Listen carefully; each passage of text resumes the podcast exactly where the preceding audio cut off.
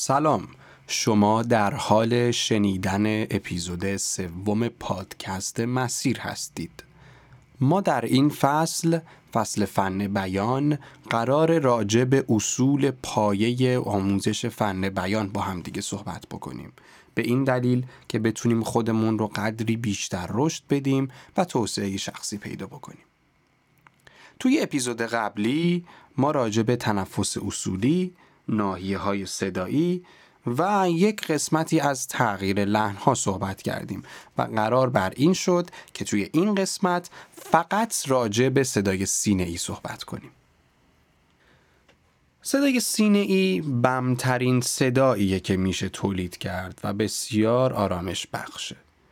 تأثیر گذاریش به نسبت از بقیه صداهای ما یعنی صدای دهانی و صدای دیافراگمی صدای سر بیشتره. تأثیرهای خیلی زیادی می‌تونه بذاره. صدای سینه ای شما رو یک فرد مقتدر و با اعتماد به نفس بالا نشون میده. آرامش شما رو میرسونه و بیان کردن با صدای سینه ای به افراد حس خونسرد بودن و مطمئن بودن رو منتقل می‌کنه. این رو البته باید بگم که صدای سینه ای توی آقایون کلا قوی تر نسبت به خانم ها خب چون آقایون ذاتا صدای بمتری دارن.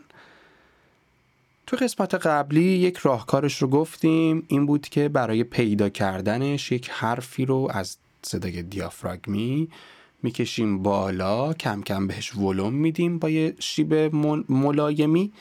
تا صدامون بلرزه و با همون ناحیه صحبت می‌کنیم. اون اولین ناحیه از صدای سینه که خب بالاتر از اون هم میشه رفت. اما خب یه سری راه ها هستن که برای تقویت صدای سینه استفاده میشن. یعنی به شما کمک می‌کنه که رنج بیشتری رو شامل بشید. راحت تر پیداش بکنید و تسلط خیلی بالاتری داشته باشید روی نگه داشتن صدای سینه ای اگر تمرینی رو که توی اپیزود قبلی گفته بودم انجام داده باشید مسلما متوجه این شدید که میشه صدای سینه ای رو پیدا کرد ولی نمیشه حفظش کرد. مثلا پنج ثانیه ده ثانیه صحبت می‌کنیم و بعد انگار تسلطمون روی این صدا از بین میره. این در ابتدا یک چیز کاملا عادیه چون هم هنجره شما هنوز اونقدر تمرین نکرده که بخواد عادت بکنه این صدا رو نگه داره چون یک فشاری به هر حال میاد. و همین که خب باید حواستون رو بذارید روی اون صدا چون دارید آگاهانه تولیدش می‌کنید. اما راه های تقویتی. یه تمرینی که خیلی راهبردیه و خیلی کمک می‌کنه تمرین شنیداریه. یعنی من بیام به صدای گویندگانی که صدای بم دارن یا با صدای سینه و صدای مخملی صحبت می‌کنن گوش بدم. ببینم که چطور حروف رو تلفظ می‌کنن چطور بیان می‌کنن و اصلا با چه سرعتی میان میگن. چقدر صداشون حجم داره چقدر صداشون ولوم داره نسبت به یک کسی که مثلا گوینده رادیوه و داره یک مصاحبه ای رو انجام میده خیلی تفاوت داره. یه نمونه خیلی محبوب از گویندگانی که با صدای سینه ای صحبت می‌کردن و دکلمه درست می‌کردن مرحوم خسرو شکیبایی بوده که دکلمه هاش بسیار معروفه بسیار زیباست و این می‌تونه به عنوان یک مرجع خیلی خوب برای شما باشه. نه به این منظور که اون صدا رو تقلید بکنیم بلکه به این منظور که اون ادا رو بخوایم بدونیم چطور هست. وقتی که خب ما یک متنی رو یک دکلمه ای رو میشنویم و باهاش تمرین می‌کنیم کم کم می‌تونیم اون حسی رو که منتقل میده تا حدی بیان بکنیم. حالا نه عینا همون رو اصطلاحا میگیم یک سایه ای از اون رو می‌تونیم بیان بکنیم. و این کمک بسیار بزرگی به ما می‌کنه. به این دلیل که ما در ابتدای مسیر که اون صدا رو نمی‌شناسیم می‌تونیم یک راهنمای خیلی خوب داشته باشیم. به عنوان یه تمرین عملی هم فرض بکنید که نیمه شبه و می‌خواهید که مثلا یه قصه بخونید. به عنوان مثالی قصه شب برای یک کودک. یا اصلا لالایی می‌خواید بخونید. اصلا می‌تونید این تمرین رو توی شب هم انجام بدید تا که قشنگ شبیه سازی هم بشه و فضا هم کاملا مناسب باشه. چون که خب با صدای خیلی بلند نمیشه خوند. و مجبوریم که با یک صدایی نزدیک به صدای سینه ای اون رو انجام بدیم اگر خود صدای سینه ای رو پیدا نکنیم. یه تمرین مناسب دیگه هم هامینگه. هامینگ اصطلاحا به یه حالت زمزمه کردن یک ملودی یا یک شعر یا یک مانترا با دهن بسته میگن. اگه خواستید تو ذهنتون حالا این نشونه هم داشته باشید بگید هامینگ هام. هم همین رو تو ذهنتون داشته باشید. من عادت دارم که معمولا مسائل رو به همدیگه ربط بدم و اونطور بخوام یادم بمونه که چه چیزی بوده. برای تمرین درست هامینگ لبها باید بسته باشه. بین دندون ها یه ذره فاصله باشه دندون های بالا و پایین و یک ملودی رو یک مانترا رو یک شعر رو ادا بکنید. اگر با صدای بم باشه که چه بهتر. فقط یه چیزی که باید حتما توجه بکنید داخل هامینگ اینه که به هنجره و به لبها به هیچ عنوان نباید فشاری بیاد. یعنی اگر احساس کردید که به هنجره شما داره فشار میاد یا به لبهای شما داره فشار میاد این تمرین رو دارید اشتباه انجام می‌دید و باید از کسی متخصصی بپرسید یا تمرین های آنلاین حالا نمی‌دونم هستن یا نه ببینید که اگر مناسب بوده انجام بدید. اگر نه هم که دیدید که باز دارید اذیت میشید اصلا این تمرین رو انجام ندید. چون به هر حال مهمترین چیز اینه که آدم اول خودش رو بتونه حفظ بکنه.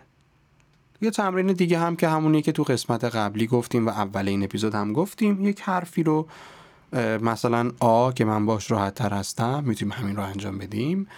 از ناحیه دیافراگمی بکشیم بالا. و در جایی که صدا میلرزه باهاش صحبت بکنیم. که این تمرین ساده ایه اصطلاحا. حالا ممکنه که نتونیم صدا رو اونقدر کنترل کنیم از نظر زمانی ولی تمرین ساده ایه و راحت میشه باش پیدا کرد.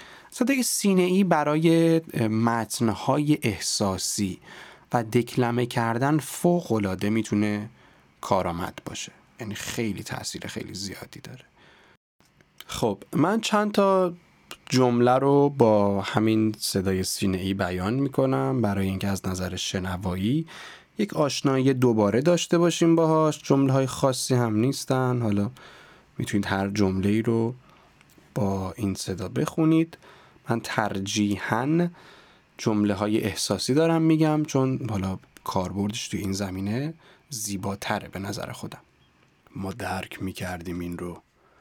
که چقدر یک فاصله می‌تونه دردآور باشه.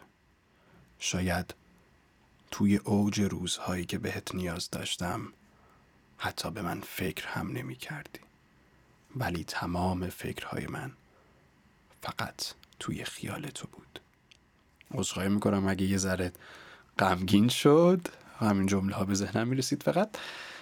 این اپیزود کلا راجع به صدای سینه ای بود. امیدوارم که بتونید ایتون رو راحت پیدا بکنید روش تسلط کافی داشته باشید و ازش استفاده بکنید. البته این رو هم بگم صدای سینه ای صدایی نیست که به سادگی و راحت پیدا بشه. یعنی نیازمند زمانه نیازمند حوصله است تمرین می‌خواد و ممکنه که یک ماه تا دو ماه هم طول بکشه تا به صدای سینه ای تسلط پیدا کنید. یکی از راه های خیلی خوب دیگه هم که می‌تونید همزمان صدای سینه ایتون رو تقویت بکنید اینه که اون تغییر لحنا بود که تو اپیزود قبلی صحبت کردیم راجع بهش که از صداهای مختلف به هم دیگه سویچ بکنیم. در اون بین می‌تونید به صدای سینه ای هم سویچ بکنید از صدای دهانی به صدای سینه ای اون اوایل ممکنه که خب نتونید خود صدا رو ادا کنید ولی می‌تونید یه چیز مشابهش رو تولید کنید. با صدای پایین تر از صدای دهانی نزدیک میشه به صدای سینه ای و خب توی این تمرین چیزیه که می‌تونید راحت تر به این قضیه برسید. اپیزود بعدی قراره اپیزود آخر فصل فن بیان باشه و توی اون اپیزود هم یک جمعبندی می‌کنیم. هم آخرین نکات باقی مونده رو میگیم. تا اپیزود بعدی تمرین فراموش نکنید. سعی بکنید روزی مثلا نیم ساعت یک ساعت این تمرین هایی که گفتیم رو با هم دیگه انجام بدید.